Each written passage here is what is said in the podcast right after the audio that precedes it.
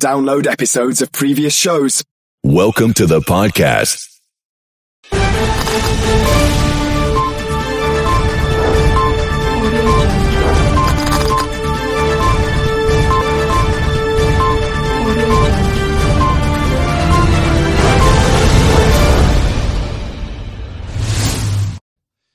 Good morning, good afternoon, good evening to East Central Missouri and the world, and welcome to the James Strong Show podcast, podcast number 231. Thank you for joining us. Thank you for making us a part of your day. I appreciate it. This podcast was recorded on the morning of Saturday, August the 14th, from the James Strong Studio in Western St. Charles County beautiful day in east central Missouri here. Uh, we had some storms earlier in the week, some heat earlier in the week, but this weekend, wow. Sunny, low to mid 80s, lows in the 60s. Outstanding, outstanding weather. Uh, the essay today is going to be on Nazi war criminals. And you think, where did you pull that topic from, Strong? Uh, well, it had to do with a movie that I saw on the airplane while I traveled this week. Uh, and while the movie had nothing to do with Nazi war criminals, it kind of got me thinking. So I'll talk about the movie briefly and then go into uh, the reason for the essay. And then we'll go ahead and talk about some of the Nazi war criminals that you may or may not have heard of, how they escaped, where they escaped to, and how, for the most part, really got away scot free with genocide. Before we do that, let's talk about a few topics in the news today. Um, Afghanistan's in the news big time. Um, while the troops have been, U.S. troops have been evacuated from Afghanistan, 3,000 more troops have been brought into Kabul to help evacuate uh, those Afghanis who have served as close allies, uh, intelligence, translators, etc and we're getting them out before the Taliban basically takes over that whole country. Um, I've been asked by people, what do you think about that? We're leaving those people in a lurch. We're doing this, we're doing that. There's no good solution to this problem, folks. Uh, you could say we probably should have never gone in there to begin with, but that ship has sailed. Uh, no one has ever been good at nation building because what you do when you nation build is you pardon me what you do when you nation build is you try to pass your will and your thoughts desires values on to others who may or may not be receptive towards that life. And we kind of did that in afghanistan uh, so we negotiated with the Taliban. They promised to be good people, so we decided to pull out. And guess what? They lied. That's how Islamic fundamentalists are. They just lie. Uh, the Quran says to lie, to cheat and steal against the infidel, and they certainly follow their holy book. that being, excuse me. That being said, uh, the Afghan army is uh, is so much better equipped than the Taliban. They have an air force, they have better weapons, but they have no desire to fight. So basically, they're dropping the weapons and they're running, and the Taliban are taking over the country very quickly. Uh, again, there's no good solution to this, but uh, unless we want to be there forever, it's time to rip off the band aid. And I think that's what we're doing, like it or not. Um, heard some, uh, a story this week that kind of got me to think about uh, rock groups from the past. In fact, they're doing a tour. I think the tour's about done, but uh, the group, the Turtles. Remember the Turtles? Happy Together was their big hit. Uh, the Turtles were a, were a very interesting group, and they were founded by two guys, Mark Volman and Howard Kaylan. And these guys formed the Turtles and then decided, yeah, we don't want to be part of the Turtles, so they broke it off. because of legal ramifications, they couldn't take the name the Turtles with them. And they couldn't even use their own names when recording music. That's right. Mark Volman and Howard Kaylan, who founded the Turtles, not only could not go someplace else and call themselves the Turtles, but they couldn't go someplace else and refer to themselves as Mark Volman and Howard Kaylan. So what did they do? Well, they did what every uh, rock and roll guy, every fringe rock and roll guy did back in the day, or what many of them did, and uh, they joined uh, Frank Zappa and the Mothers of Invention, and Frank Zappa named named them uh, Fluorescent Leech. That's what he named Mark Volman, and he named Howard Kaylan Eddie. Well, Fluorescent Leech was shortened to Flo, and Eddie stayed as Eddie. So they became Flo and Eddie. And they got back into music, but it was more comic music, kind of the, uh, oh, I guess for lack of a better word, the, uh, what's his face? Weird Al Yankovic, the Weird Al Yankovic of the day, except for they didn't do parody songs, they did their own songs. If you ever get a chance, uh, if you've never heard of Flo and Eddie, check out some of their parody music. It's hilarious. Uh, it was done back in the 70s and 80s, so it's not politically correct at all. You can find it on YouTube. Try uh, Flo and Eddie, Illegal, Immoral, and Fattening. That was the name of the album. And one particular cut off of the album called Living in the Jungle. It might be the most politically incorrect song you've ever, ever heard. Check it out. It's hilarious. Also, I posted this on my Facebook page, uh, and it had to do with the continuing news saga, the continuing news story about the Phoenix Lights, the story that won't go away. And if you read about the Phoenix Lights, uh, they were first discovered by a, uh, or first reported, I should say, to authorities by an independent pilot who was flying in the area, saw the lights, didn't know what they were, so he called uh, the Phoenix airport, reported it. They said, Look, we don't see anything. There's nothing on radar. This individual says, Well, I don't know if there's anything on radar or not, but I'm telling you, I'm looking at these lights. I just want to go ahead and let you know this is happening. That independent pilot, that private pilot, was actor Kurt Russell. Yeah, that Kurt Russell. He saw was the first one to report the Phoenix lights to authorities and were told, sorry, we see nothing on radar. The saga of the Phoenix lights continues and it gets more weird all the time. Well, my essay today is going to be on Nazi war criminals. Uh, seven of the Nazi war criminals, some you've heard of, some you have not heard of. And uh, I decided to do a, a podcast on this topic because of a movie that I saw uh, on the airplane. I traveled this week, and on the airplane, we had uh, a delay, sat on the tarmac for a long time. So my flight from Charlotte back to St. Louis took a lot longer than it normally would. I was able to see I was able to see a uh, a movie. I was able to see a movie called The Good Liar. And it starred Helen Mirren and Ian McKellen. And it was old style movie. Uh, no superheroes, no special effects, no CGI, just a strong storyline with good actors and actresses. And the plot is it takes place in 19 no 2009 okay and basically it talks about two people who were children in Nazi Germany and the story has nothing to do with the Nazis it's just it took place during that time and they had to back it up to 2009 so that people who were alive during that time could actually be a story could actually be made about them because as we get to the point where World War II ended in 1945, which was what, do the math quickly, 67 years ago? Okay, something like that. Uh, it's a long time ago. And most everybody who can speak firsthand about that time, especially those who served in World War II, are dead. And those that aren't dead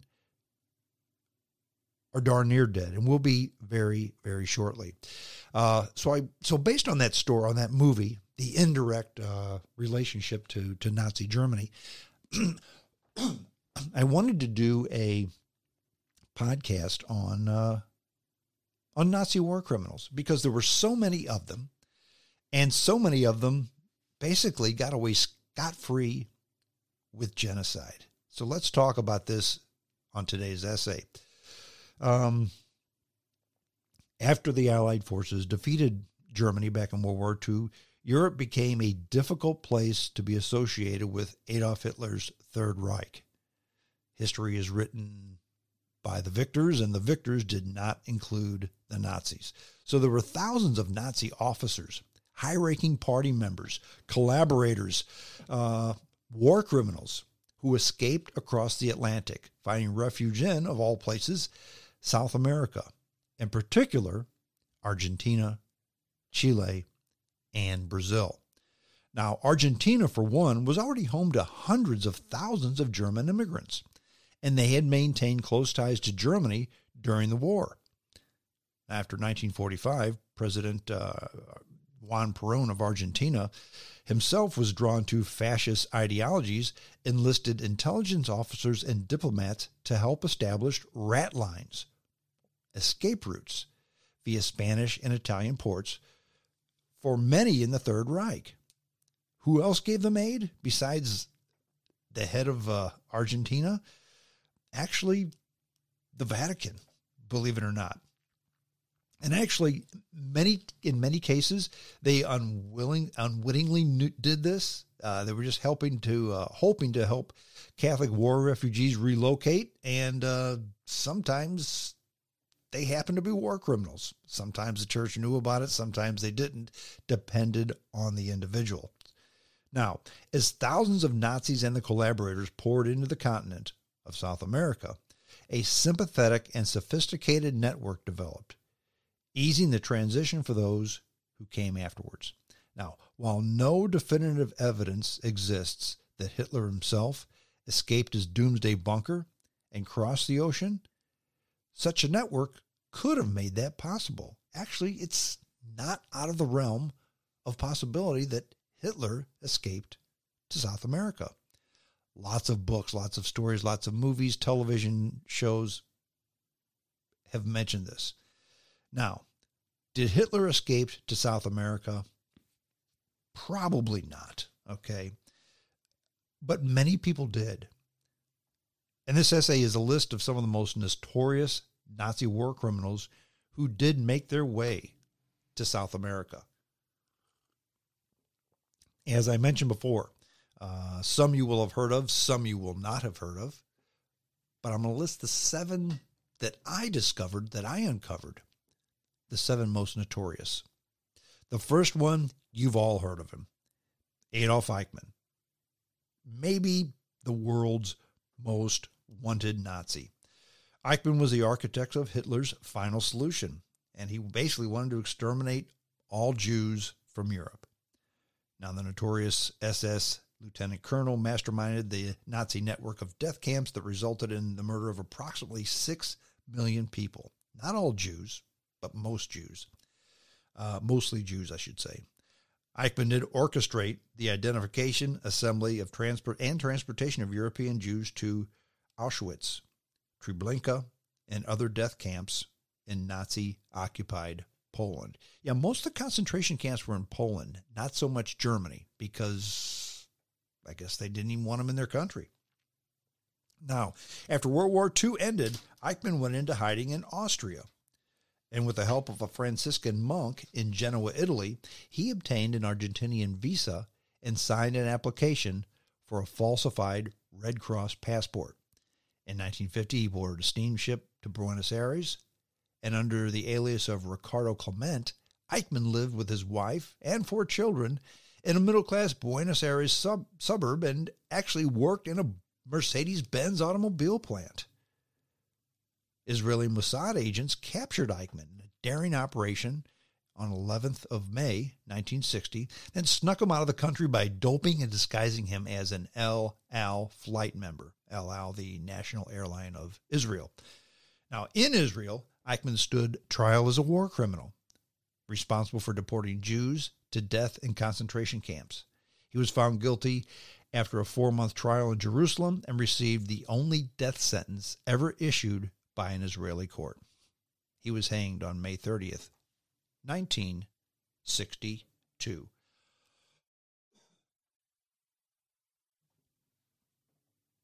Dr. Joseph Mengele, you've heard of him too. Uh, the Angel of Death, he was infamous for carrying out macabre experiments on pregnant women, twins, and others at the Auschwitz death camp. And he eluded capture in South America for 30 years. Second only to Eichmann as a target of Nazi hunters, the doctor went by the name of Angel of Death, and he conducted macabre experiments among prisoners in the Auschwitz death camps. Now, he was an SS officer, and Mengele was sent at the start of World War II to the Eastern Front to repel the Soviets, and he actually received the Iron Cross for his bravery and service. But then he was wounded and declared unfit for active duty, so he was assigned to the Auschwitz death camp. There, he used the prisoners, particularly twins, pregnant women, and the disabled, as human guinea pigs. Mengele even tortured and killed children with his medical experiments. Now, after World War II, Mengele spent three plus years hiding in Germany. In 1949, with the help of a Catholic clergy member, the Angel of Death fled Italy to Argentina, where he owned a mechanical equipment shop. He remarried under his own name in Uruguay in 1958. That's 13 years after the war. The doctor lived in various Buenos Aires suburbs, but after hearing of Eichmann's capture, he went underground, first in Paraguay, then later in Brazil. Remember that movie, Boys of Brazil?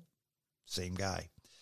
Now, West Germany had sent an extradition request to Argentina, which dragged their feet because they claiming the review was necessary because of the doctor's the doctor's crimes had been political only. Nazi hunters pers- per- pursued him for decades, but Mengele ultimately drowned off the Brazilian coast in 1979. He had a stroke, was in the water, and he drowned to death. Now, but because he had operated under an assumed name in Brazil, this wasn't known until his remains were forensically tested in 1985. So Joseph Mengele basically lived out his life in freedom, never captured, never tried, never convicted. Number three, Walter Rauff. He was an SS colonel, and Rauff was instrumental in the construction and implementation of mobile gas chambers responsible for killing an estimated 100,000 people during World War II. Now, according to the UK's MI5 intelligence agency, Rauff oversaw the modifications of trucks that diverted their exhaust fumes into airtight chambers in the backs of vehicles capable of carrying as many as 60 people. Now, the trucks were driven to burial sites, and along the way, victims would be poisoned or asphyxiated by the carbon monoxide in the trucks. After persecuting Jews in a uh, in a Vichy France controlled Tunisia between 1942 and 1943, Rauff then oversaw Gestapo operations in northwest Italy. There, just like in Tunisia, Rauff gained the reputation for both utter ruthlessness and in, infamous indiscrimination of execution of both Jews and local partisans. Now, Allied troops arrested Rauff at the end of the war. He escaped an American POW camp and hid in Italian convents. After seeing after serving as a military advisor to the president of Syria back in 1948, he fled back to Italy and escaped to Ecuador in 1949 before settling in Chile, where he lived freely under his own name. He was never captured, and Rauff worked as a manager of a king crab cannery and actually spied for the West Germans between 1958 and 1962. His whereabouts became known after a letter uh, requesting that his German naval pension be sent to a new address in Chile. So get this. He was changing his address And he said he wanted more of his pension money sent to a new address. That's how they found out about him. He told them. he was arrested in 1962 in Chile, but freed by the country's Supreme Court the following year. Chilean President Augusto Pinochet repeatedly resisted calls from West Germany for Rauff's extradition. He died in Chile in 1984. German and Chilean mourners at his funeral gave Nazi salutes and, ha- and chanted Heil Hitler at the funeral. Never tried, never convicted, never extradited, and lived until 1984. Franz Stengel. He was, he was called the White Death because he wore a white uniform and carried a whip. Stengel worked at the Aktion T4 euthanasia program, uh, which in which the Nazis killed those with mental and physical disabilities. He later served as the commandant of uh, Sobibor and the Treblinka death camps in Poland. More than 100,000 Jews are def- believed to have been murdered during his tenure before he moved on from uh, Sobibor to Treblinka, where, he was directly responsible for the Nazis' second deadliest death camp. 900,000 people were killed there. Now, his path to uh, South America, again, via that rat line. The rat line was the, uh, uh, I guess, the, the method in which the uh, war criminals went from Europe to South America. But via the rat line, uh, he went to South America. At the end of the war, actually, before he went to South America, he was arrested and captured by the Americans, but escaped to Italy from an Austrian prison camp. Uh, he was assisted by a Nazi sympathizing bishop, the uh, infamous Alois Hudal, who helped other Nazis as, as well escape. Uh, Stengel traveled to Syria on a Red Cross, Red Cross passport. Then he sailed to Brazil in 1951. He worked at a Volkswagen plant in Sao Paulo under his own name, but then was arrested in 1967 after being tracked down by Simon Wiesenthal, the famous Nazi war criminal hunter and Holocaust survivor. He was extradited to West Germany. Stengel was tried and found guilty of the mass murder of 900,000 people. He was sentenced in, to life imprisonment. He died of heart failure in prison in 1971. Number five, Joseph, Joseph Schwammberger. He was another Austrian Nazi, and Schwammberger was an SS commandant in charge of three labor camps in the Jewish ghettos of Nazi occupied Poland during World War II. Brandishing a horsewhip and a German shepherd trained to attack people, he arrived in 1944 at the Rosato forced labor camp, where prisoners died by the hundreds. Many shot by Schwammberger himself. In 1943, he organized the mass execution of 500 Jewish prisoners at the, let me get this right, Przemysl death camp. He actually shot them in the back of the head and dispatched Jews to the Auschwitz death camp. In Mielec, another camp in 1944, he cleansed the city of Jews. His path was littered with corpses, said Nazi war criminal hunter Simon Wiesenthal. He was arrested in Austria in 1945, Schwammberger escaped to Italy in 1948 and months later arrived in Argentina, where he lived openly under his own name and actually obtained Argentinian citizenship. Now, he was sought by West Germany for extradition in 1973. He went back into hiding, but was eventually arrested by Argentinian officials in 1987 after an informant responded to the German government's $300,000 reward. He returned to West Germany in 1990 to stand trial. 1990, 45 years after the war. Witnesses at the trial said they had seen Schwammberger throw prisoners into bonfire, kill Jews kneeling beside mass graves, and slam children's heads against wall because, quote, he didn't want to waste a bullet on them. In 1992, he was found guilty of seven counts of murder and 32 counts of accessory to murder, sentenced to life in prison. He died in prison in the year 2004 at the age of 92. 2004. 60 years. Is that 60 years? Yeah, 60 years almost after the end of World War II. Number six, Erich Priebke. He was a mid level SS commandant and member of the Gestapo.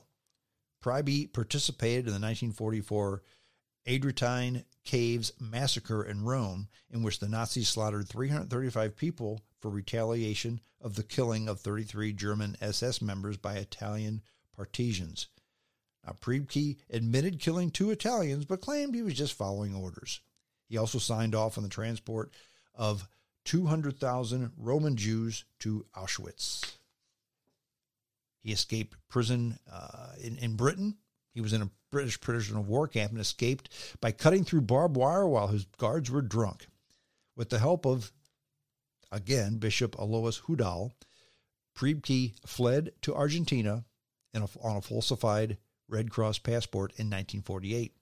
He settled in the idyllic mountain town of San Carlos Bariloche in the Patagonia region, beautiful part of the world, where he operated a Viennese deli and worked in a German school, living under his own name. Now, it wasn't until 1994, but Priebke's past was revealed to the world after an ambush interview by ABC newsman Sam Donaldson. And I remember when this happened. It was just 1994, not that long ago. Now, as a result of the uproar following the interview, Priebke was extradited to Italy, where he was convicted of war crimes and sentenced to life imprisonment to be served under house arrest. He died in 2013 at the age of 100. Just eight years ago, he died at the age of 100. Amazing. Number seven, last and certainly not least, Gerhard Bohn. Bohn was a, a lawyer and an SS officer.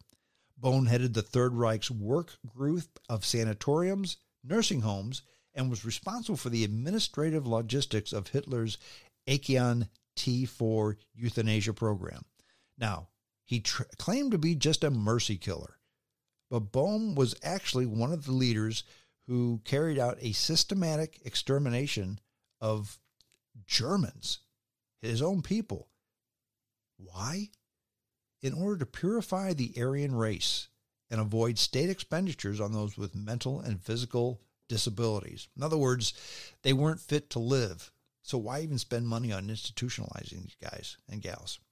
All told, this program killed some 200,000 Germans with incurable diseases, mental illnesses, and other handicaps. Victims were led to gas chambers in the institutions and then cremated. The program served as a trial run for the mass extermination of camps later operated by the SS. Bohn was thrown out of the Nazi Party after submitting a report accusing his agency of fraud and corruption. After the war, Bohn fled to Argentina, disguised himself as a technician for the military under the country's president, Juan Perón. He later admitted that Perón's helpers gave him money and identity papers. Now, he lived just fine in Argentina until a coup d'etat deposed Juan Perón. Bohn then returned to Germany and was indicted by a court in Frankfurt in 1963. He was released on bail. He escaped again to Argentina, where he was finally extradited three years later as the first Nazi war criminal surrendered by Argentina. So, yes, Argentina didn't surrender a Nazi war criminal until 1966. Declared unfit to stand trial, Bohn survived another 15 years in prison until he died in 1981. Now, a couple of things on these seven monsters. Many of them never paid for their crimes. None of them paid for their crimes properly except for maybe Eichmann. Okay, he was he was brought to justice fairly quickly and uh, and executed. Well, fairly quickly, 1962, less than 20 years after the war. But uh, most of them, many of them, just escaped scot free. Now, I mentioned many people from the church, and uh, they helped these Nazi war criminals. Now, some of them did willingly, knowingly. Some of them did not. Some of them were helping groups of people and in helping large groups of people. The war criminals were mixed in with the mess. In other words, they were trying to do the good, the best thing, but the not so best thing uh, worked out.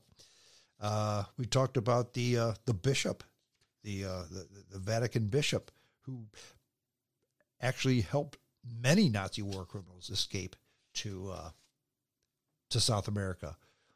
Alois Hudal, who was a bishop, who actually, after the church found out that he was doing this, he wasn't excommunicated, but he was stripped of all power and banned from Rome.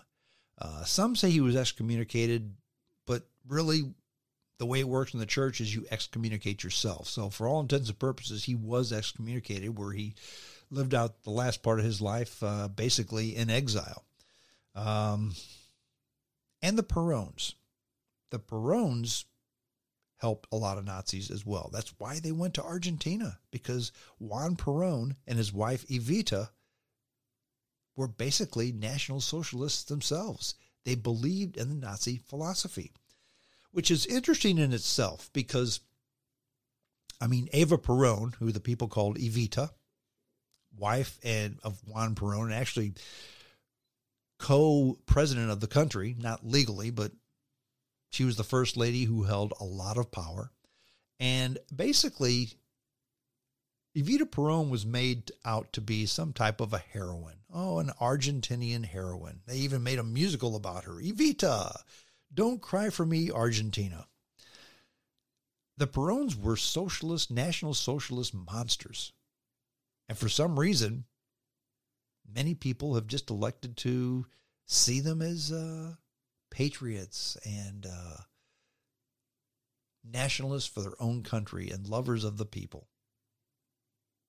They were Argentinian Nazis, folks. Same thing goes with the, the knothead kids or knothead people who wear the Che Guevara shirts. Che Guevara was not a, uh, a visionary revolutionary who was trying to right wrongs. Che Guevara was a racist murderer.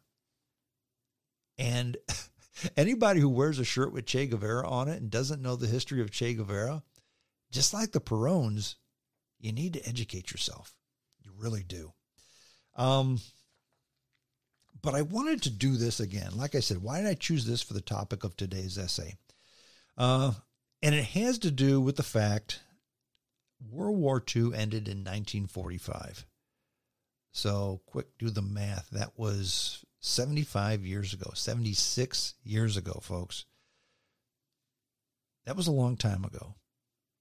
And while I grew up, World War II was very much in the forefront. I mean, when I was when I was born, uh, the war just ended 14 years ago.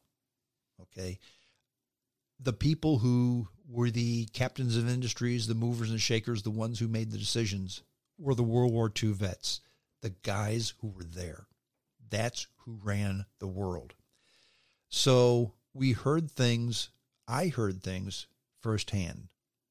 I was there, I saw this. Not I read it in a book, not I heard a guy talk about it, not I saw a movie about it. I was there and this is what I saw. Virtually all my bosses growing up working in the machine shop were World War II vets. Today, most of them are dead. Soon, they'll all be dead. I mean, think about it. The war ended 75, 76 years ago. If a soldier was 20, he's 96 now. I mean, people live a lot longer than they used to, but if the youngest World War II vets are 96, in the very near future, there'll be none left. And what happens if you have no living survivors to give you a first hand story of how things happened? Then history becomes fuzzy. It becomes skewed. It becomes different in translation. And what I mean by that is and many of you have probably done the same thing. If you talk to someone who fought in World War II, if you if you talk to someone who personally experienced it, it's a first person description as to what happened. I did this. I did that. I saw this. I experienced that. Now, this podcast is okay. I heard a guy talk about stuff that he read about. Okay. That's third hand at best.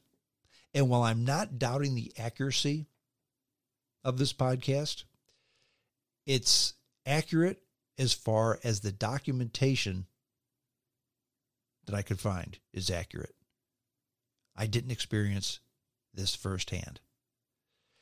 And history, like anything else, is written by the victors. Now, am I trying to insinuate that because we won the war, the Allies won the war, the history was written in a certain way? No, I'm not saying it's it was skewed. But what I am saying is written word is different from a first hand experience. And it's almost like the Nazi war criminals of the past. I mean, virtually they're they're all dead now. The last one I think was uh, who was that guy? Demjanjuk, who was a uh, Ukrainian. Uh, I think it was a sergeant in a concentration camp, uh, but he was in his 90s and he came to trial and and basically didn't know what was going on and soiled himself in the trial. Okay, and they figured, yeah, okay, yeah, this guy's guilty, but we're not going to put him in prison. I mean, he's just too old for this, and he's since died. They're all dead now, and that ship has sailed. But it did happen. It really did happen. And I'll go back to our first story and the whole deal in Afghanistan where we're pulling out our troops. Um, the United States was involved in World War II from 1945, 1942 to 1945. Three years, not 20 years. And everything was done in three years. Whereas in Afghanistan, after 20 years, we're no closer to a solution than we were 20 years ago. And again, I'm not saying we're doing the right thing by pulling out, but I don't know what else we can do. And we can talk about that firsthand now because there are a lot of veterans who served in Afghanistan and can come back to tell that story. My great grandchildren will not know that story firsthand. To my great grandchildren, that story will be the same as World War II. Yeah, maybe they knew people who did it, but they were older and now they're all gone.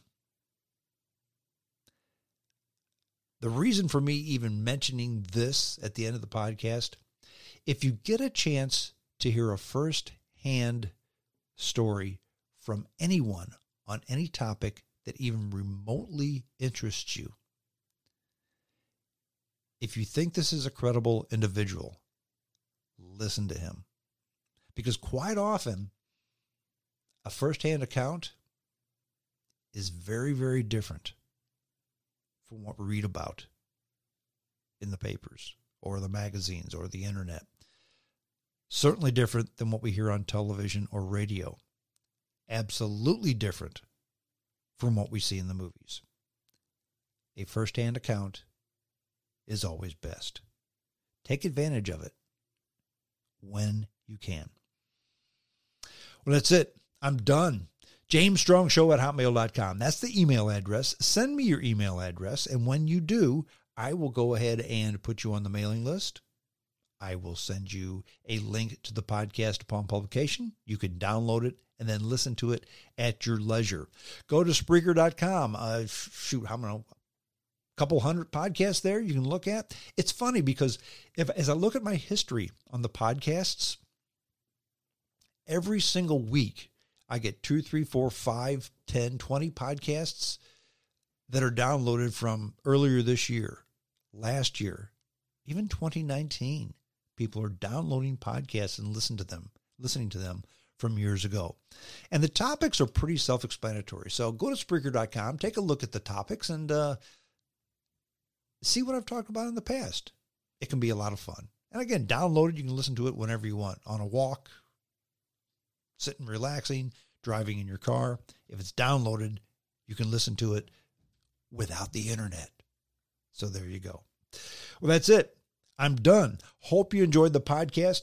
Uh, check me out anywhere you get podcasts. And again, I'd love to hear from you via email, jamesstrongshow at hotmail.com. Until next time, this is James Strong saying adios.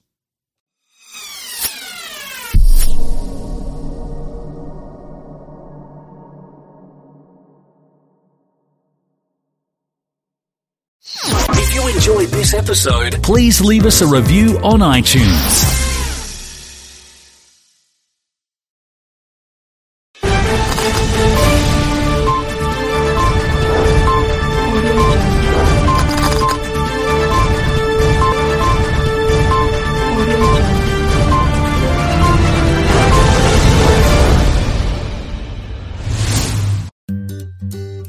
Switching to Geico is a good idea, especially when you consider everything. First off, Geico makes it easy to switch. They have licensed agents available 24 7 online or over the phone. But if it's so easy, you might start thinking everything is easy, even big wave surfing. And it's not. It's actually quite difficult. Well, if you switch to Geico, you could save hundreds on car insurance. And you could keep saving by bundling your motorcycle, boat, and RV, plus your home or renter's insurance. But saving money might lead you to make some questionable purchases, like a 20 foot feather boa. And do you know how hard it is to clean a 20 foot feather boa? Well, they do have an industry leading mobile app you can use to pay your bill, file and manage a claim, or add a new driver. But when life gets a little easier, it makes you too confident, and you start calling everyone ace. And you're better than that. Well, Geico has a 97% customer satisfaction rating and has been saving people money for 85 years. It's hard to beat that. But you're right. Switch to Geico. It's obviously a good idea. Today's episode is brought to you by Patreon. If you're interested in supporting the show, go to patreon.com slash Joshua Velas and become a $2 backer today and get early access to the new episodes. I'll be leaving a link in the description down below, but for now, on to today's episode.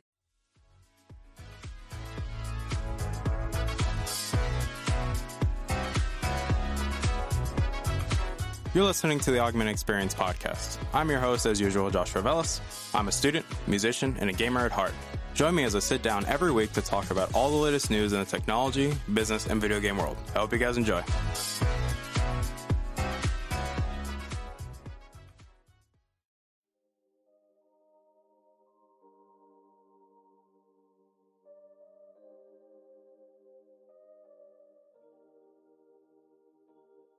All right, everybody, welcome back to the show. My name is Joshua Velas. I'm your host as usual, and obviously, welcome back to the show. Today's episode 179 of the show. And before we get started, on a bit of house cleaning, because well, you guys know I like to do it around here. It only makes sense that we do it. So let's get on with the house cleaning. I do want to say thank you guys for coming back and listening to today's episode. It really does mean a lot to me. You guys constantly take time every day to download these episodes, to share these episodes, to constantly keep letting me know how you feel. Because let's be real here, I can't do any of this without you. So thank you. I really do appreciate it. I do also want to say thank you to the Patreon backers for supporting the show because, well, you guys support the show and I greatly appreciate it and you get benefits. So if you want to become a Patreon backer, you can click the link down below and, you know, pick the tier that you want to pick. But I do want to just take a little bit of time, just say thank you guys for, you know, just downloading these episodes, for sharing them because it really does mean a lot to me. We're already close to 2,600 total downloads. So hopefully we can break 3,000 before the end of the year or at least the expectation is at least 3,000 before the three year anniversary of the show, which is crazy to think about. But thank you guys. I really do appreciate it. But I do want to say that today's episode is a little bit more of a slice of life. So we're doing a real talk today. And this one, I wouldn't say, I wouldn't call it a therapy session for myself. I'm not going to call it that because it sounds weird. But I feel like this is something that a lot of people in my age range start to feel. And I only feel like it's appropriate to talk about it because, well, it's something that we all feel as we get older and it's growing up. And to me, I think the reason this came to mind or this really showed up mainly is because, well, I'm about to graduate college soon. And for me, I have been very open. I've been very honest that for me, it feels weird knowing that my college run, my college experience is almost over. And it's just like, you know, what do we do now? And it's, I've noticed it because I've seen like many people that are in my, you know, my class or people that are my age range that they're like, to be honest, it feels weird growing up. It doesn't, you know, because everyone's always talked about how when, we're little, they're like, oh, enjoy it while you're young because as you get older, life kind of sucks a little bit because you got to deal with bills, you got to deal with health insurance, you got to deal with like all this other jazz. And then you see little kids, you know, us specifically, like not even just us, but there's always little kids like, man, I want to grow up already. I want to be treated like a big kid. I want to be an adult and I want to have all this freedom. And it's like, well, yes, you do get more freedom as you get older, but that freedom also comes with more responsibilities. And it's something that I've begun to realize more and more. It's not, I know it kind of sounds weird because I'm making it sound like a doomsday thing that it's like, oh, we're just all going towards the inevitable end of, you know, closer to the dart, which let's be real, we're all dying slowly. So let's just be real here. We're all to die. We know that. That's, you know, the ultimate end goal. And then, you know, in my case as a believer, and then, yeah, we know that when we die, if we put our faith in Christ, then we would be in paradise with Christ. Because, not because of our own acts, but because of what he has done for us. You know, we can go into that another time. But for me, it feels weird because for the first like i understand like i've heard this conversation had in front of me before. Like i know there's people that have talked about it where they people don't like uncertainty. Just human nature in general doesn't like not knowing what's going to happen. And to be honest for a lot of us that are in school school is certainty it's like well i know that i'm going to show up do this do that and then the end goal is here i get my diploma and then i move on with my life or I want to go and get a master's, I want to go get a doctorate, or I want to go to med school, or I want to go to law school, or I want to, you know, go get a trade, get some certificate. You know, there's a certain, you know, it's just a continual repetition of the same cycle. It's like, okay, I got to go to school, do this, do this, so I can get this at the end. But it's like, what do you do when there's nothing there? It just it feels weird and to me, yes, my goals and aspirations for my career are I'd say to me very straightforward. Like I, I've been honest with a lot of people that I've talked to on a personal level. That for me, I eventually want to get to the point where I can go work for Apple to be part of their marketing team because as a marketing major, I don't see a greater privilege or a greater honor than doing that because you get to work with one of the most premier marketing teams on the planet. And for me, as a marketing major, that sounds awesome because I eventually want to get to the point where, you know, I can be somebody on the stage presenting these products in front of a large amounts of people in person and then millions around the world through the power of the internet. And that just sounds fun. Like to a lot of people, that sounds terrifying, especially if you're not comfortable speaking in front of people, which I'm being honest. Yes, I am extremely comfortable speaking in front of people. I'm not going to pretend like, oh, uh, Josh is just BSing that he's not comfortable. Dude, I'm comfortable talking to myself in front of a microphone with nobody watching me and then do the same thing when I have my camera up, which we still don't. But you get my point. Is like I'm comfortable being in front of a camera, talking to nobody. I'm comfortable presenting a project or presenting research in front of a group of hundreds of people, in front of classmates, and I make it seem so easy granted, I don't associate that with myself because that was a gift and a talent that was given to me. But it's something that, yes, I'm very blessed that I've been gifted with, you know, that talent, that it's just natural to me, that I'm not afraid to share how I feel, that I have the confidence to go out and say, okay, here's what I'm going to talk about today. And I don't have to make it feel awkward. I don't have to make it feel cheesy. You know, I don't I don't have to do some special song and dance routine to make myself comfortable or do this, you know, stuff that people say, oh, just imagine the room's full of naked people. I'm like, I don't have to do any of that stuff because to me, I was blessed with the ability that it came natural, but I also had to learn how to be better at it. So let's just be real here. You're not going to get better at something if you don't learn, if you don't pay attention to people that do it better than you. And that's something that I did was I paid attention to people who have more experience doing this and I've seen how to get better and better and better and continue to get better because that's the point is you're never going to be so good. You're like, "Oh, I don't have to learn anything. I got it all figured out." Because even me, like I learned a lot of interesting stuff in a lot of my marketing classes. A lot of techniques, a lot of things that come in handy, a lot of quirks, a lot of things that you know, you don't say this in front of these kind of people because sometimes it can be interpreted the wrong way or you got to be very careful on how you you know emphasize something like that and then understanding the different ways of approaching different age groups and stuff like that but how does this all relate to growing up? And to me, I have been honest that this school year for me just feels like a year of reflection, mainly because I'm looking back at everything that I've gone through to get to this point.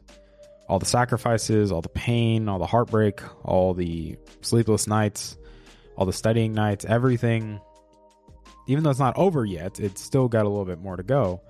But the end is definitely drawing near. And I do relate with a lot of my classmates where they feel nervous. I'm not going to pretend that I'm not nervous because, yes, I am nervous. But I also know that I'm excited for what is to come, even though I don't know what is to come because I don't know the future. I just have to focus on day by day. That's all I got to worry about. But I do understand why. Like, I even said this when I turned 21 that I made the joke where I was like, wow, people really waited 21 years to have a drink legally. And this is what it's all about. Like, not gonna lie, man, this is kind of lame. and I like, I'm not gonna lie, like, I do enjoy having a drink here and there with my friends, but it's not everything you make it out to be. And it's just like, huh. So this is what it feels like growing up. It just, it just feels like, well, it's just another thing that you check off the list. And to me, it's, it does feel weird. It feels not nerve wracking because I'm not over here stressing about it. Like, I'm not stressing about it, like, oh, what's to happen once I graduate? Like, ah, what am I to do? I'm like, look, I know everything will work itself out in the end because that's how it always has been. It always works itself out in the end. That's just the cold, hard reality is that there's always someone in control. And that's just the reality is that there's someone in control and it ain't you, bud. and that's something I definitely had to learn as I've gotten older is like, look, you have to understand that you don't have everything under control. You won't. Because there's only three things in life that are guaranteed you're to die, time will pass, and life is truly random. That you're not guaranteed another day, that every day is a blessing. So be grateful for it and make the most of it. And to me, like I'm talking about like my graduation stuff like dude, let's be real. I might I could probably not make it to my graduation. That's just being honest. Like people will say, "Oh, don't start talking about that." And it's like, dude, you cannot guarantee that I can live tomorrow. If you can guarantee me that, then great, bro. I appreciate it. But I'm just being honest. I'm not guaranteed another day. Like, who knows? I might not finish, which by the grace of God, I hope I do. But if something happens and, you know, and I'm not able to finish, then, you know, what can I say? I wasn't able to finish. Whether it be by my own choice or whether it be like, hey, bro, you ain't alive. and to me, it's just very interesting when I take a step back and I look at everything. And it's like, well, we've definitely been through a lot, whether it be, you know, battles with depression, whether it be battles with, you know, addictions, whether it be battles with, you know, thinking about suicide.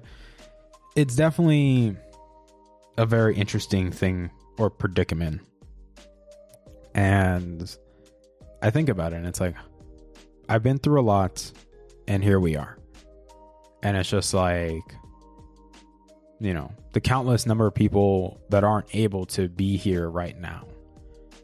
And it's just like, as I get older, it's like, it, it gets a little bit harder, you know? Like, I compare when I was 16 to when, you know, it's a five year gap because everyone always says if you look at yourself from five years and from five years ago, look at you now is there any growth? And I would say, yes, there is growth. I've definitely matured. I've definitely begun to understand things in a little bit more of a different light to become more, you know, understanding, a little bit more empathetic, a little bit more like more kind, more caring. I'd say less naive in many aspects as well. I would say for me, like I'm talking about myself personally, I would say I've definitely become a little bit less stubborn. Like I'm more willing to admit that I'm wrong and let let if you know me when I was younger, I was definitely very stern about admitting I was wrong. Like that's just me being me. And yeah, I have done better when it comes to truly letting go of the depression, of letting go of the you know, the suicidal tendencies or thoughts and letting go of those things and the addictions as well. That it hasn't gotten easier. I'm not going to say that, but I've begun to understand how to handle these things much more appropriately. And that's something that comes as I get older with age and experience. Keep in mind, experience is part of that stuff. And I realize that's something that's also important to growing up is you gain a lot of new experiences. You start to understand things and you start to understand, hey man, let's be real here, the world isn't all sunshine and rainbows. And there's some people that learn that early on. But as you get older, you're gonna see really quick that, well, this life ain't all sunshine and rainbows. It's not what it makes it out to be. It actually has life actually kind of sucks and it's pretty rough. And it will definitely punch you in the teeth if you think it's easy because a lot of people are like, nah, bro, I got life so easy. And it's like, bro, life is going to kick you in the teeth so hard that you're going to be like, well, crap. That's just, that's the reality of everything. And to me, it's definitely weird, you know, because I don't know how things are going to turn out this school year. I don't know how things are going to turn out, you know, finishing up my last semester. I don't know how things are going to turn out during the summer. Am I able to get an internship?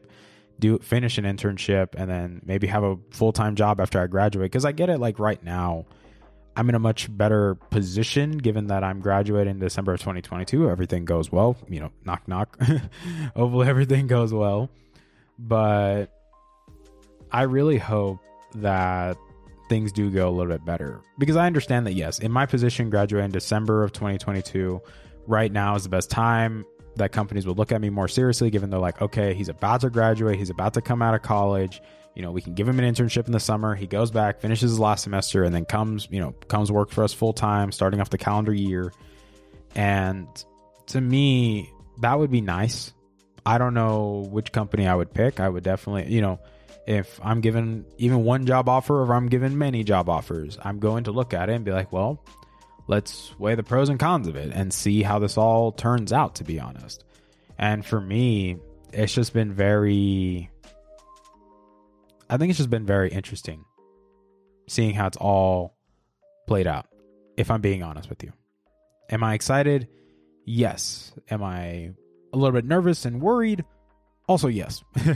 I would be lying to you if I told you that I wasn't worried, that if I wasn't afraid, that well, I wouldn't say afraid, but I would say not knowing what's going to happen does eh, does wake me up at night sometimes, and I do think about it. I'm not going to pretend that I don't because I like as somebody that likes to go on long walks. I always like to think while I'm walking. Like people think, why does he have no headphones in? And to me, it's just me thinking in my own head, me talking to myself. Even though some people are like, "That's weird, you weirdo," and I'm like, well, yeah, but I like doing that. It's fun. It's able to. I'm able to be more aware of my surroundings and able to enjoy what's going on around me.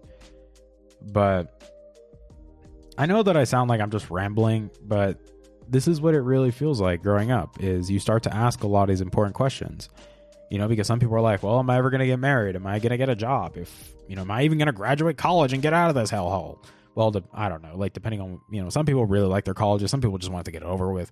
And, you know, everyone's perspective is different. So that's just the reality is everyone's perspective is going to be different some people just want to get college over with. Some people, you know, are going to trade schools and like, okay, I'm just trying to get this over with so we can, you know, get onto what I want to do. Some people, you know, just want to go work full time jobs. Or some of my friends went to go to the the military, whether it be actual the army, the air force, navy, the marines, whatever it may be. And it's something that definitely keeps me up a little bit is thinking about you know what does the future hold and that's the point of growing up is you start to think about these things and you're like well, what's going to happen? And the reality is, you just don't know what's going to happen. And some people are really afraid of that because they don't like not knowing what's going to happen. But it's also kind of enjoyable to me. Like, to me, I say it's kind of enjoyable, and that sounds really weird to say that, but it's definitely very rewarding.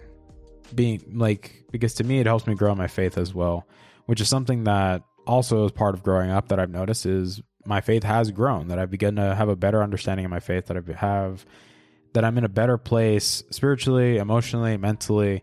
And these are things that don't just come easy. These are things that come with the experiences of growing up that as you get older, you start to experience things differently. You start to see things differently. You start to approach things much differently.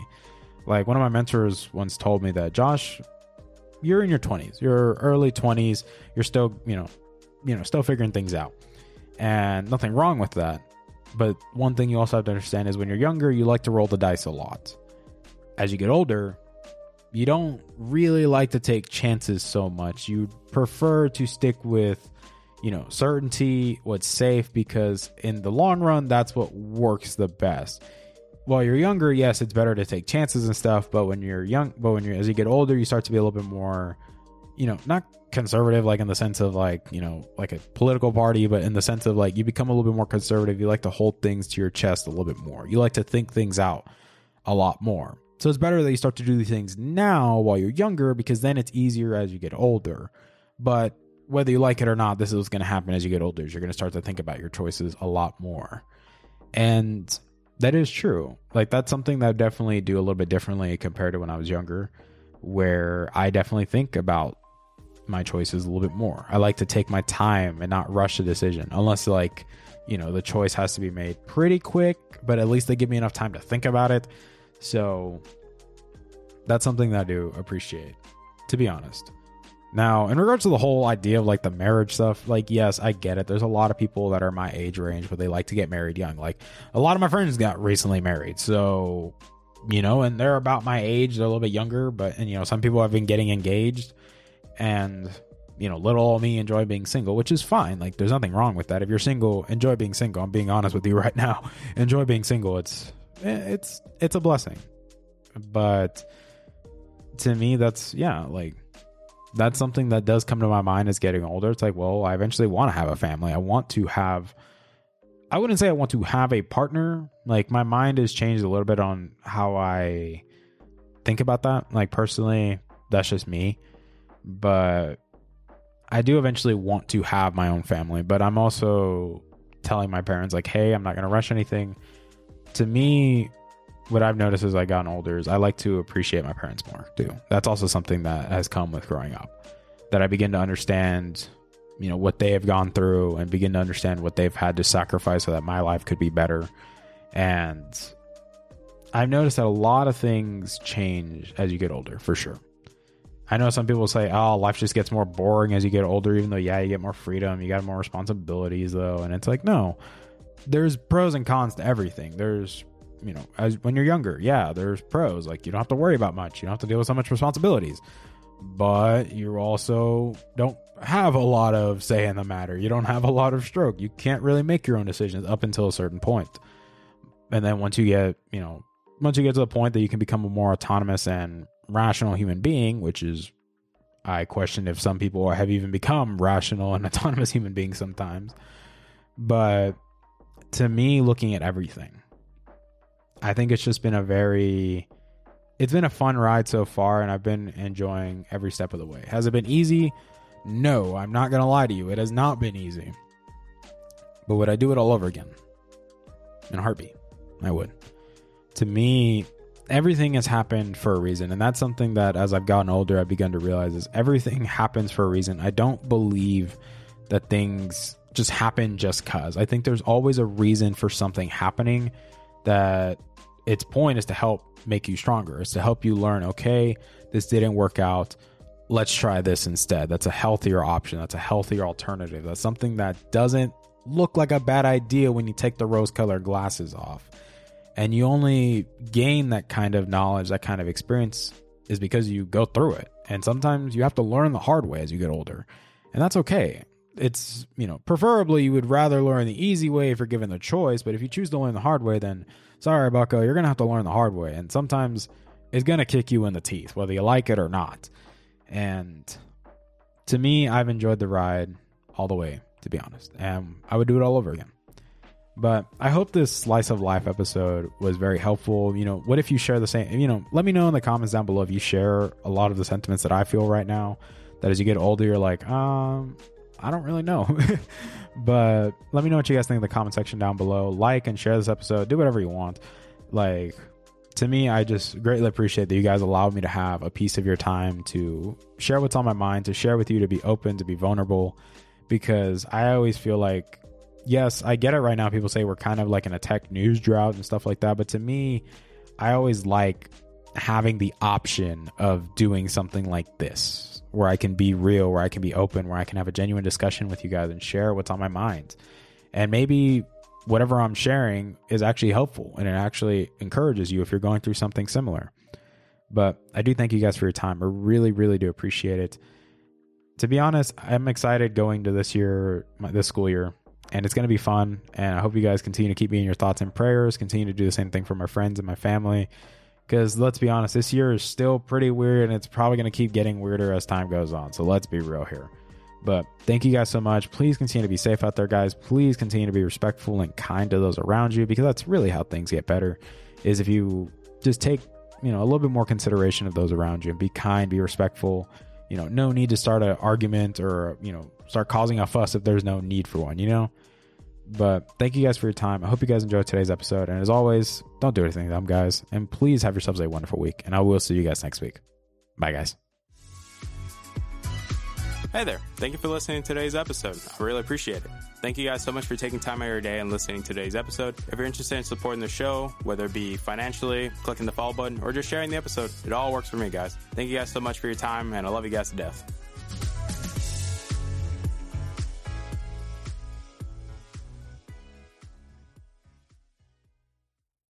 Are you expecting a child tax credit? Deposit and spend it securely with the BB&T Money Account prepaid card. It makes managing your everyday spending easy. Apply for a prepaid card at bb&t.com slash money account. Ew, hear that? Don't let one bug become an infestation in your home. Take control and kill pesky insects with the bioselective power of Zevo. Unlike traditional insecticides, Zevo is made with ingredients you know, like essential oils. Plus, it's safe to use around people and pets when used as directed. Zevo kills flying and crawling bugs, including flies, ants, and roaches. Find Zevo at your local Target, Home Depot, or Walmart.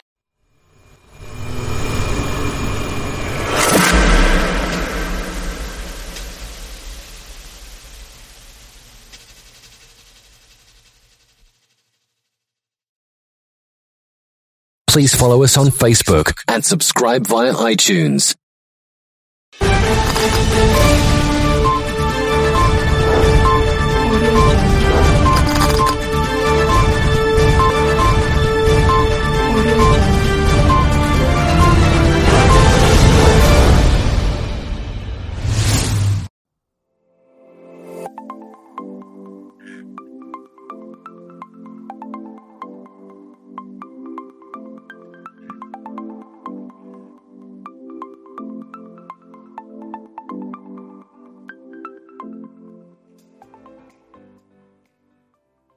Hello everyone, welcome to SecTools podcast by InfoSec Campus. I'm your host of the show, Sanup Thomas. Today we have Joxean with us uh, to talk about a lot of interesting projects that he worked in the past years. Joxean, welcome to the show. Hi, thank you. To start with, probably we'll go years back. Uh, how did you get into InfoSec? So I started doing uh, software development somewhere around 1999 uh, and then yeah, somewhere around there. And then around 2004, I was working with Oracle databases, Oracle financials, ERPs, not something very fun, but it pays the bills. Uh-huh. And uh, the good thing is that with all the knowledge that I got, I started uh, to try to find more interesting stuff about Oracle databases. I remember that I saw some vulnerability advisory in Bugtraq. Look at what times I'm talking about. That was sent by one Scottish guy called David Litchfield yep. about some vulnerabilities in Oracle database. Mm-hmm. I took a look, do the advisory, and I said, hey, let me take a look if I can reproduce that bug. I started uh, doing uh, that experiments in the company's uh, production database, something that is not recommended, but and uh, I found myself in less than one hour finding other vulnerabilities similar to the ones that he reported. Mm-hmm. And this is how it starts by chance. Then I started publishing uh, all the vulnerabilities that I found free in Bugtraq and in full disclosure until somebody told me, hey, you know that what you are doing for free is actually a job? Oh, really? There is people paying for these kinds of research. Yes, and so I start. I did uh, vulnerability research at the same time that I was a simple uh, software developer mm-hmm. doing all the stuff. Mm-hmm.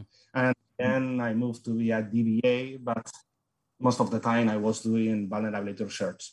So after two years or something like that, I decided that it was better to be freelance, stop doing software development for others, and I started doing exclusively vulnerability research, uh, reverse engineering, etc., etc. And until today. That's a long journey. I remember the, I think the the Oracle one that must be like really long back. This is the time when uh, the the unhackable DB stuff uh, was was pretty much noisy. It was this time. pretty long. Between the level unbreakable is like uh, calling the attention of hackers. Yeah. awesome. Uh, that that that's uh, pretty much now the trend. Like when you end up calling something as unhackable, and it's just creating a lot of attraction for uh, researchers slash hackers, and yeah, whoever want to just target those machines your researchers have actually more towards i mean just after maybe the oracle researchers that's more towards like binaries and like uh, researching on like fuzzing or you know those kind of exploit research largely. And you're very focused on those areas. What was your journey like? I think in the in the past days there wasn't i don't know there wasn't like many many resources where you can actually refer to to learn these kind of stuffs. And how, how did you get into learning these kind of stuff? For, for example like someone asked you like hey um, you can do the same stuff for for example like adobe or uh, or any other similar um, softwares which uh, yeah i mean there are there are bounties on it. You can you can get paid for these amounts. But how did you actually get started in these uh, now now the scenario is different because there are so much resources online where you can freely go and learn about it. And there are there are established researchers um, and tools also available these days. Pretty wide open right? And what was your yeah. starting like so when I started, there was some kinds of information about how to do vulnerability research, uh, how to write your own tools for fuzzing, how to write some exploits mm-hmm. for corruptions, for other kinds of uh, vulnerabilities. But the information was a bit uh, like very scattered all over the internet. Um, one of the things that helped me most was uh, one hackers group. Uh, it was called, well, it is called 48 bits and there was some people that were actually doing the same as I was doing. So they helped me, I helped them. That was very common back in the day. I hope it is still today, I think. But when you were doing something or starting into something, you ask, hey, does anybody know how can I do fuzzing of this stuff? Hey, I did this or that. Maybe I can help you doing this, or perhaps this idea can help you. Hey, I'm writing this uh, overflow exploit, and I never uh, exploit a heap overflow. Oh, this is a linked list that you can do this and that. More than anything, it wasn't what was in the internet, but uh, the hours in the IRC talking to other hackers.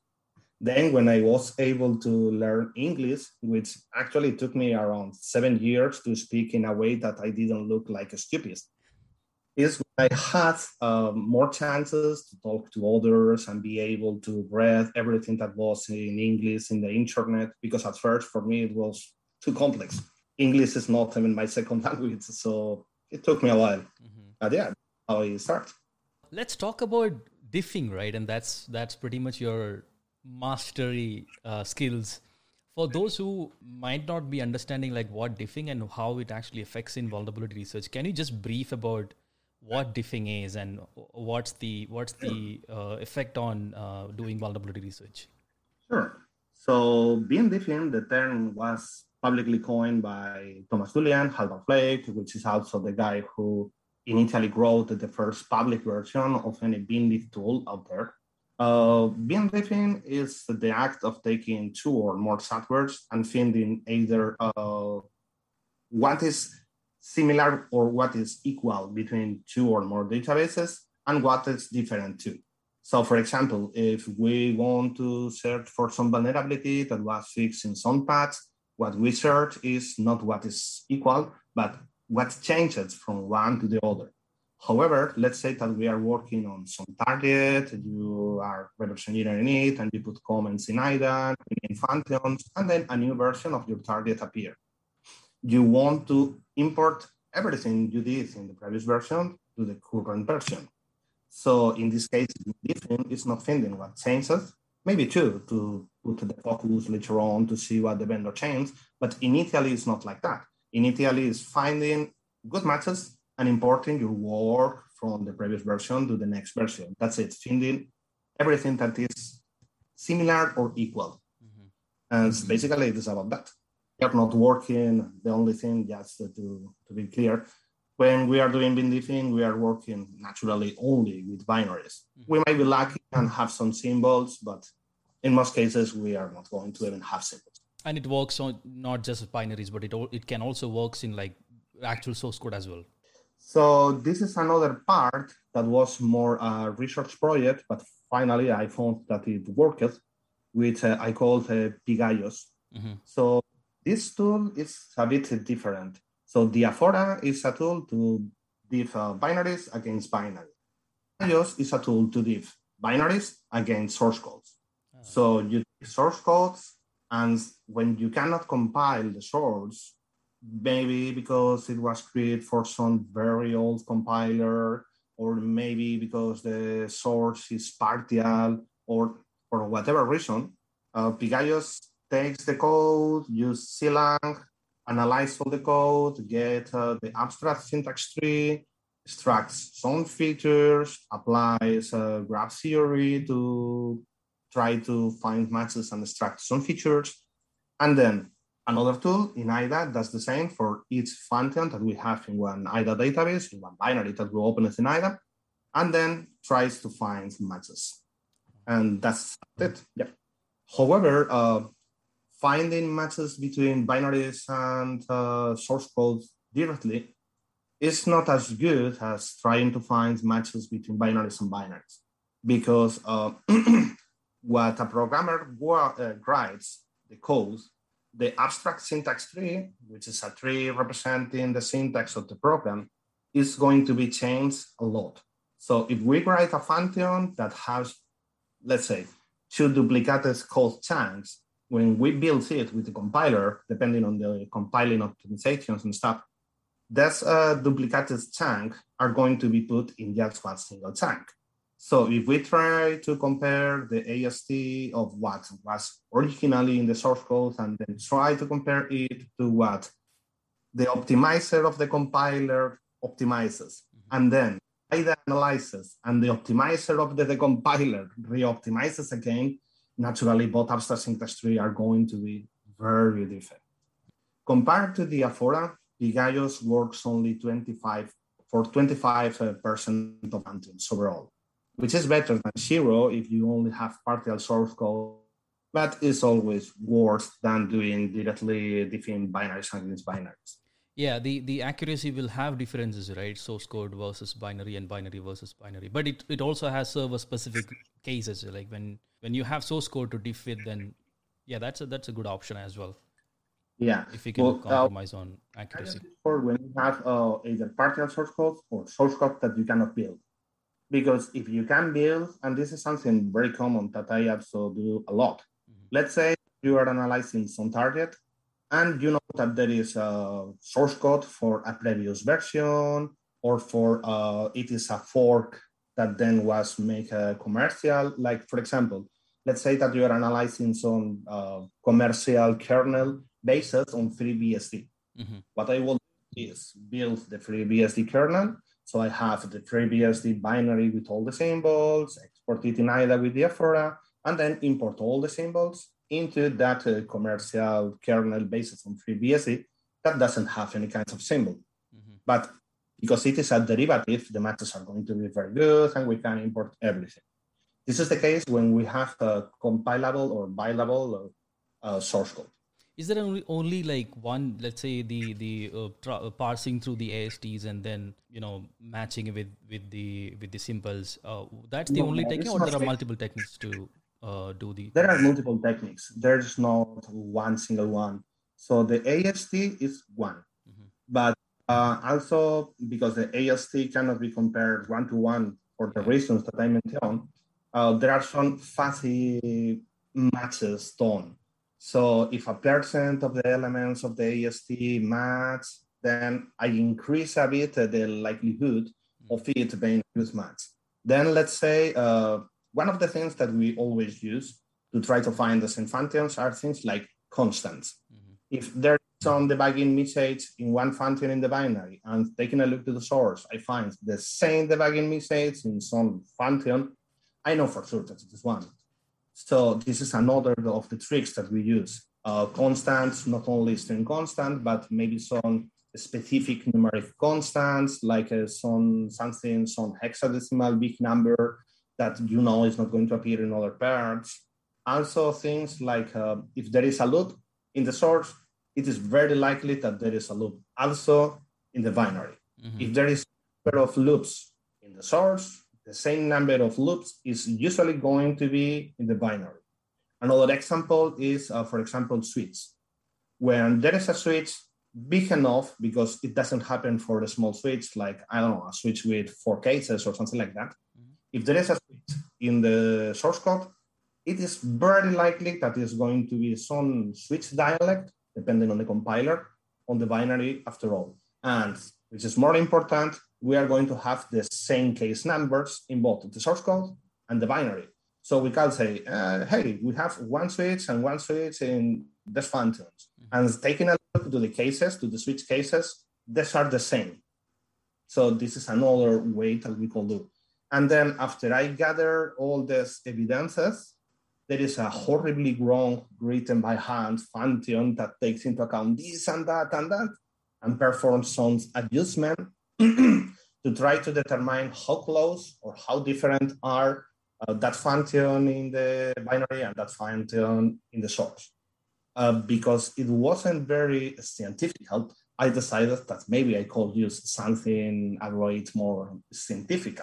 So what I did is uh, try to learn a bit about machine learning, the basics, mm-hmm. and then prepare. I prepared a big set of binaries that I built. I analyzed, I train that model with uh, the binaries with the symbols, the binaries with symbols, and the source, and then try to apply that function. And that function found uh, very good matches, only in some cases. And it turns out that in most cases, that horribly wrong function that I wrote myself works better. But then I noticed that the machine learning model that I built found other matches that I didn't even know how to code them. So now it uses this two. So only one rule, no, it's just a lot of techniques and also two different metrics, one based on a training model using machine learning and another one which is an expert system if you want to call it and then it generates an average based on both oh interesting i think there, there is definitely like a lot more areas to explore in these uh, uh, these techniques yeah. right yeah and i don't know if any more tools that actually like um, do diffing. I mean, there are definitely other tools also, like starting from BinDiff and other alternative tools as well.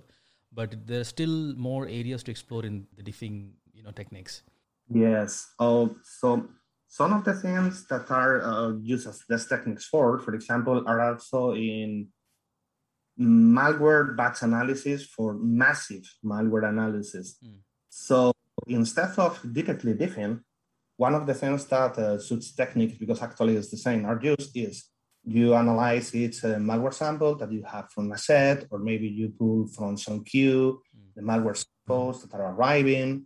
Then you analyze with, for example, uh, Diaphora or with BinDiff, whatever tool. I know that uh, Google internally has an automation using BinDiff and exporting the results for all the things that they receive at Google right. that I don't think very little things, as you know what I mean. Yeah. I can also uh, myself automations doing this uh, with Diaphora, so you export everything. And then uh, Diaphora, as well as BinDiff, generates different kinds of signatures for functions and for uh, call graphs. So these signatures that we get from the export part uh, we could use as indicator of this function in this malware sample is the same function that appears in this set of malware families of, of malware samples that appear to be from another family. So these techniques are used, for example, to find uh, correlations between different groups, between a source that was leaked and now different groups or maybe different APT actors, whatever are using because they are reusing that part of code. We are not literally different. What we are going uh, what we are using is the output of the export process. And instead of doing the usual diff one binary against the other, we use uh, these signatures that we generate for the control flow graph, for the source code, for whatever it is, to try to find similar functions. Oh, that's interesting. I didn't know that. That uh, I mean, I'm always curious to know like how these how they are categorizing these as the, you know the specific um, malware clusterization. Yeah, exactly. Right. That's, so it's it's an interesting knowledge for me personally. You build uh, Diaphora first, and then Pigaios happened after that. Yes. So um, I also used to use uh, BinDiff a lot back mm-hmm. in the day until Zynamics, the company that uh, built that tool, was bought by Google. Yeah. When Google bought uh, Zynamic, uh, updates to BinDiff were none because they were only interested on those guys porting it to the Google infrastructure and using them. And Google didn't want at first to publish anything. During, I don't know, four years or something like that, the BinDiff was dead. And also, uh, this is one of the first reasons because BinDiff was subject to Google and there was no updates that I decided to write something. And also because uh, when I used BinDiff, I also had my other scripts to import and do all the stuff that BinDiff didn't do. For example, I'm a heavy uh, local types user, so I use a lot of structs, enums, unions myself, and uh, BinDiff doesn't export uh, structs, enum, unions. BinDiff exports uh, names for global variables, local variables, and that's it. Mm-hmm. I wanted to export everything. If I have, for example, comments in the pseudocode, in the compiler, I also want them. Mm. If I have structs applied here and there, if I have some union that took me maybe a week to discover, I also want it. Uh, but what I used to do is import with BinDiff, and then wrote one script that was actually uh, a very early version of the Diaphora to export the local types, to export where they were applied, and then another script to import after the BinDiff pass. So when Google stopped the development of BinDiff, I decided that that was the time for doing something. The initial version of the Diaphora, the initial proof of concept that you write and say is, it works. It took me one weekend. Already had uh, that part that I tell you about uh, after importing with BinDiff, what uh, other scripts it has. So it was a matter of adapting them and also adding the exporting phase exporting for all the functions and stuff. Uh, then I published or I commented in Twitter and in other places that I was writing one uh, replacement tool that would be open source. I was amazed because I didn't expect so many people. Basically, everyone was afraid of uh, Google killing BinDiff for good. So that's not that, uh, how to say that, of a surprise. And uh, they found a lot of bugs, a lot of scenarios that I didn't consider during that weekend that I caused that part. I spent, I think it was uh, three months in total, uh, polishing it and adding that feature and fixing that bug and integrating into IDA. At that, it was IDA 6.6. So it was in 2015 and then during the conference SyScan, that you surely know very well, I published it. Yeah, and I mean, that's about how it works. Clearly, clearly there was a need, and that's why people are just grabbing those code and trying to use it. I mean, the more bugs coming coming to your code or or your um, code repository, that that clearly means that someone is interested to use it and someone wants to make it better. No, actually, yeah, we have, I have a, a lot of users of the Diaphora as of today. Also, people, uh, and this is good also, people many times use both tools. They use BinDiff at the same time because different different tools are going to find different results, which is obvious. There are some times where BinDiff doesn't find this or that part that Diaphora finds, or the other way around. Diaphora misses this or that because I don't have that specific heuristic that they did for something, and they complete each other. And so uh, there are things like uh, BinDiff, as I said, doesn't import uh, structs, unions, enumerations, and anything related to the pseudocode. So I know people that use uh, Bindiff, but for importing that part, they use also the Diaphora. And then there are uh, users that says, well, screw Bindiff, I only use uh, Diaphora. This is, you, you released the first one in uh, 2015 in SyScan.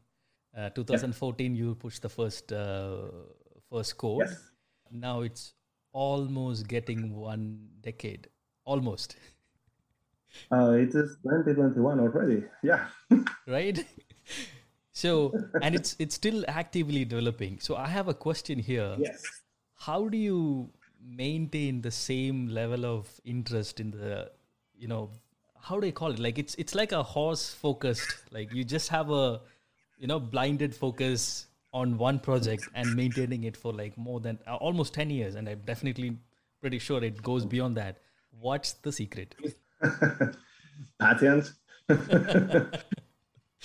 I mean, uh, it's not my only focus. I'm not. Uh, I don't work on it every single week. Also, because otherwise I work with farm. I'm uh, just one single person using or writing a tool that is being used by hundreds as of today, and I don't mm. want to get burned. What I do is, if somebody reports me something that is critical, something that he or she cannot work for whatever reason it is pressing, then I fix it usually the same day mm-hmm. or in a week. It depends. Uh, it depends also on the time that I have. Mm-hmm. Most of the time, what I do is when I want to add some new feature, then I plan it, I have on my mind, and then when I have the time, I just start coding it, and then I try it, and then I implement it. Other moments, not to be working always on Diaphora, because I also like to do other research projects, is, for example, if there is going to be a new IDA version, this is the moment to put anything new in, in Diaphora. Uh, so since uh, IDA 6.6, for every minor version of IDA, before it was published, I got the beta, I tested Diaphora, fixed bugs in Diaphora, reported bugs in Hex-Rays tools, get all the feedback, implement, and before that new version was published, I published my own version of Diaphora working with the previous version and the next version. So what I do is, if there is a new release of IDA, or it is going to be a new release of IDA, is when I work hard on it. When I have some cool idea that I want to do, I do. Or when there is this crashing bug or this very hard to find bug or something that is stopping people from using it, is when I put my focus on it again. But other than that, no, I, I don't work on it weekly because otherwise I will have abandoned it. Actually, most of the tools that I know that uh, there were a lot of tools like TurboDiff, DarunGrim, EI, different something, TurboDiff 2, and many other different tools. They were all abandoned after a while. And not because they didn't work, but because the authors probably got bored of it or simply didn't want to work on them anymore. In my case, I have it more patent and I try not to get burned with it. if I ask you, uh, probably over, yeah, almost uh, 10 years of experience and uh, 10 years of exp- uh, working with this diffing project, right? Uh, Diaphora and uh, Pigaios. What was the most challenging one? Um, do you mean about development or using the tool? In either of it. The more challenging one uh, wasn't actually in Diaphora exactly, but in Pigaios, because that was research started from zero and was only one academic paper that actually was wrong and there was no source code so i had no option to start and it was all the ideas that i might have and it took me around half a year to get it working as for diaphora um, all the other tools that were at the moment and also bindiff they don't do anything with the pseudocodes and i wanted to do also something with the pseudocode so I have to think about possible signatures. I have to think about new kinds of hashes based on the compilation. This is how I wrote some algorithms that are uh, fuzzy graph based, but that graph is not a control flow graph or the call graph anymore, but abstract syntax trees because the compilers tend to generate always the same. So uh, matching between binaries and binaries, the same kinds of abstract syntax tree usually works very well. And that was actually very challenging for the same reason. There was nothing when uh, I wanted to develop that.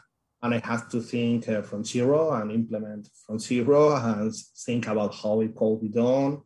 It was more uh, research than actual development because when you finally have the idea about how you could do, that moment that you say, hey, I know how can I do that. You have the idea in your mind, then I take pen and paper, I'm still one of the size. I wrote in paper, I do my diagrams in the paper, and I said, okay, now I know what I want to write. And for example, the abstract syntax tree based uh, passive hashes, it took me like uh, one afternoon to write, mm-hmm. but it took me, I don't know how long time thinking about how I could uh, develop that. Yeah, I was expecting uh, Pigaios would be more challenging than Diaphora because because of some yeah. examples, right? And there is no references for that. It's, it's one of a kind. If you want to advise maybe uh, 10 years back yourself, how, what do you mm-hmm. tell to yourself? You are doing right. Keep going. Is that the same same advice when when someone someone approach you said that hey I want to get into infosec I want to get into maybe fuzzing or exploit research what's the what's the go to word for you? A goal. and it's a goal. so I don't have a goal to be honest. I just do things that I like and some things that maybe could help others. Mm-hmm. This is something I know that uh, every person that knows me knows that I'm always open to help others mm-hmm. because I also remember that I was helped back in the day by others, many anonymous. And it's something that uh, I believe that in the hacker culture, that's very good. That still we try helping others and stuff. So, well, but about goals, I don't really have a goal to be honest. yeah, I mean, you're pretty, uh, pretty actively helping people, uh, even on Twitter. If someone asks you a um, maybe if, uh, regardless of the, the the complexity of questions, you're always helping and answering them. Yeah, thanks for contributing to those those uh, tweets and and to the communities, and that's kind of keeping a sanity in the in the community. and uh, yeah, also uh, definitely good to look up to, and yeah, it's, it's also um, giving a good atmosphere for the young generations of the young people who want to get into the same research or same same kind of uh, studies. And they get they get some feedback from people like you. It is it is very generous. I wish you all the best for your future projects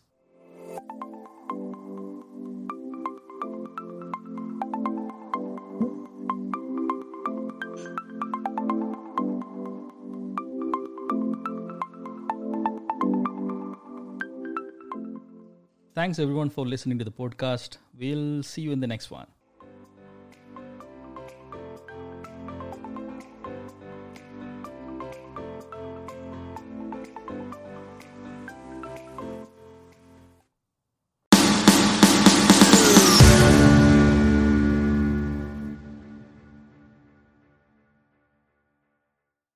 If you enjoyed today's show, please head over to iTunes, give us a rating, and leave a review.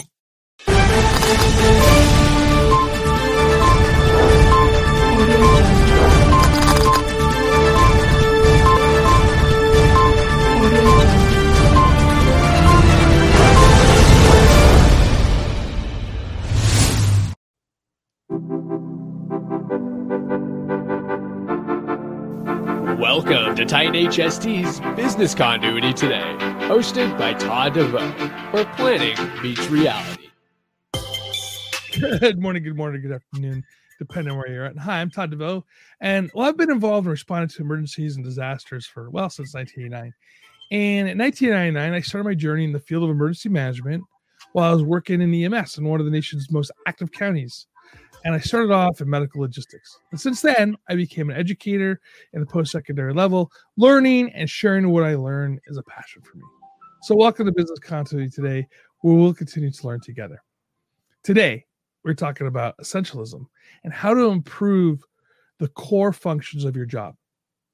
In 2009, Simon Sinek started a movement to help people become more inspired at work and in turn inspire their colleagues and stakeholders. You know, people like Martin Luther King Jr., Steve Jobs, the Wright brothers, they all have little in common, except for the fact they all start in a place of why. You see, it's hard to do anything or at least anything right.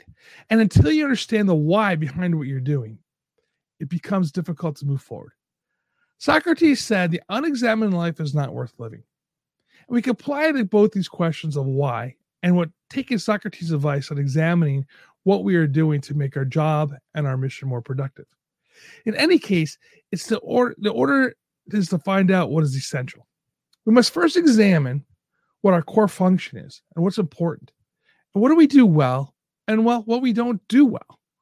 And these questions are asked if you find you find the answer. The function of essentialism um, is extremely easy. See, I was reading this book by Greg McKeown, and his book is called Essentialism: The Discipline of Pursuit of Less. And it's the three steps to understanding what is essential. One is be clear about the essential intent. Identify the slowest hiker and remove the obstacles. Now, some of these questions that you're looking at here go, what does the slowest hiker have to do with us? We'll get into that in a second. What are obstacles? Well, maybe more than just physical things.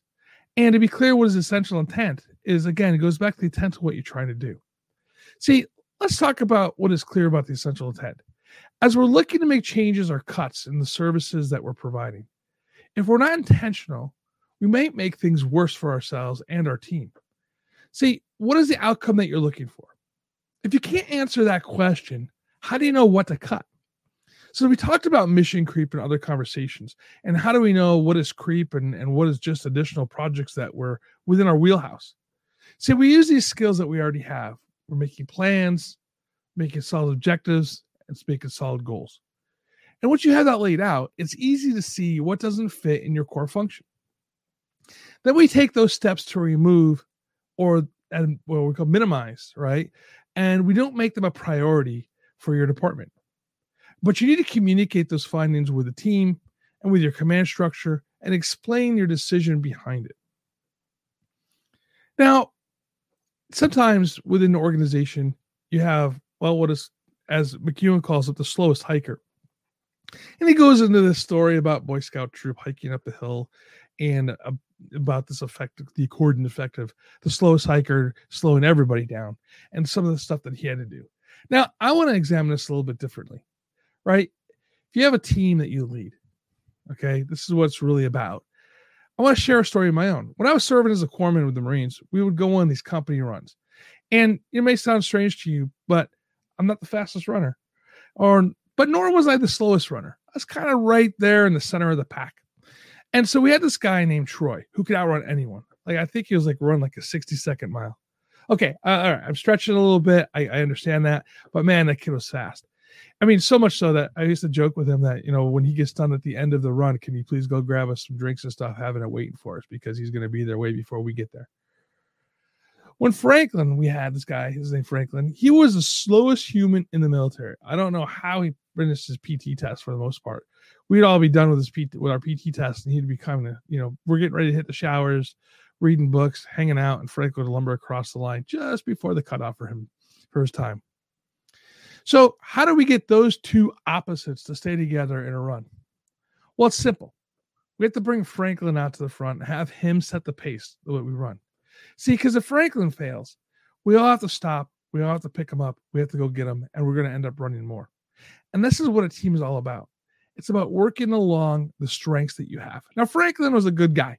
He might have been slow in the group, but he had some really good qualities that you know made up for his physical uh, areas that, that he didn't do well with. He was a great logistics person. You know, he understood the Marine Corps logistics system. He could get things for us. He would go out and and make sure we had all the things that we needed, and he, we could rely upon Franklin to get our stuff. So it wasn't that he was a useless person, right? It was the fact that he just didn't run well, right? And so we didn't want to, you know, really lose him. So we have to run at his pace. Otherwise, we do lose a guy like that.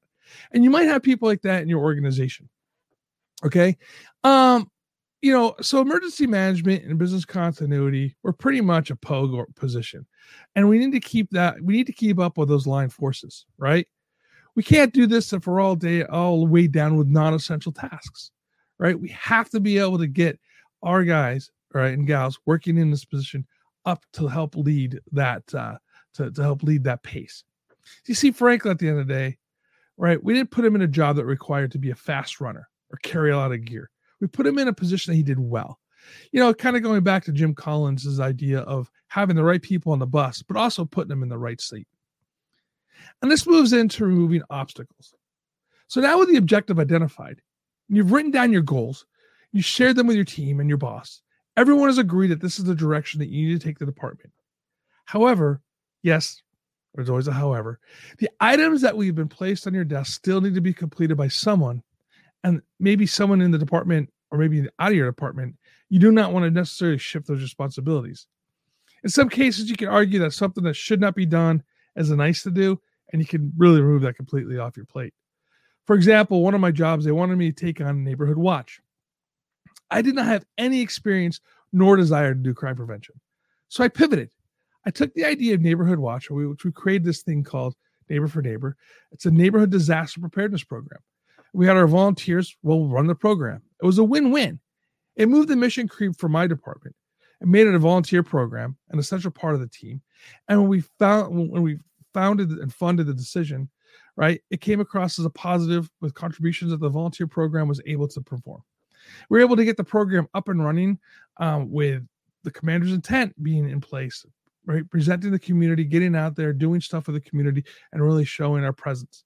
And we were able to highlight the talents of the volunteer program as well, because they are a central part of the city budget, right? And as the residents of the city were happy to see the public safety departments were out there working together, providing some guidance on preparedness to include crime prevention. And the obstacles of this example were the linear thinking, where we shifted thinking into a systems thinking and a problem solving approach.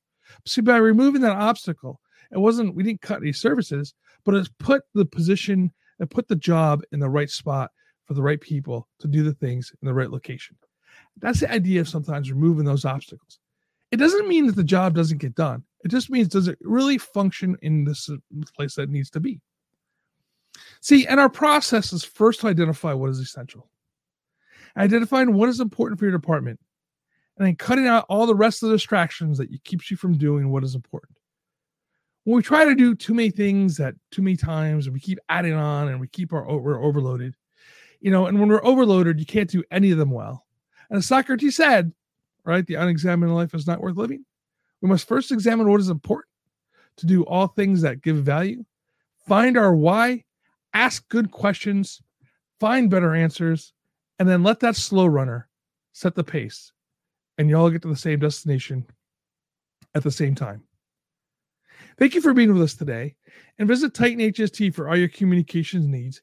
And remember to follow us on your favorite podcast player, Facebook, YouTube, and Twitter. And join us. Until next week, Stay safe and stay hydrated.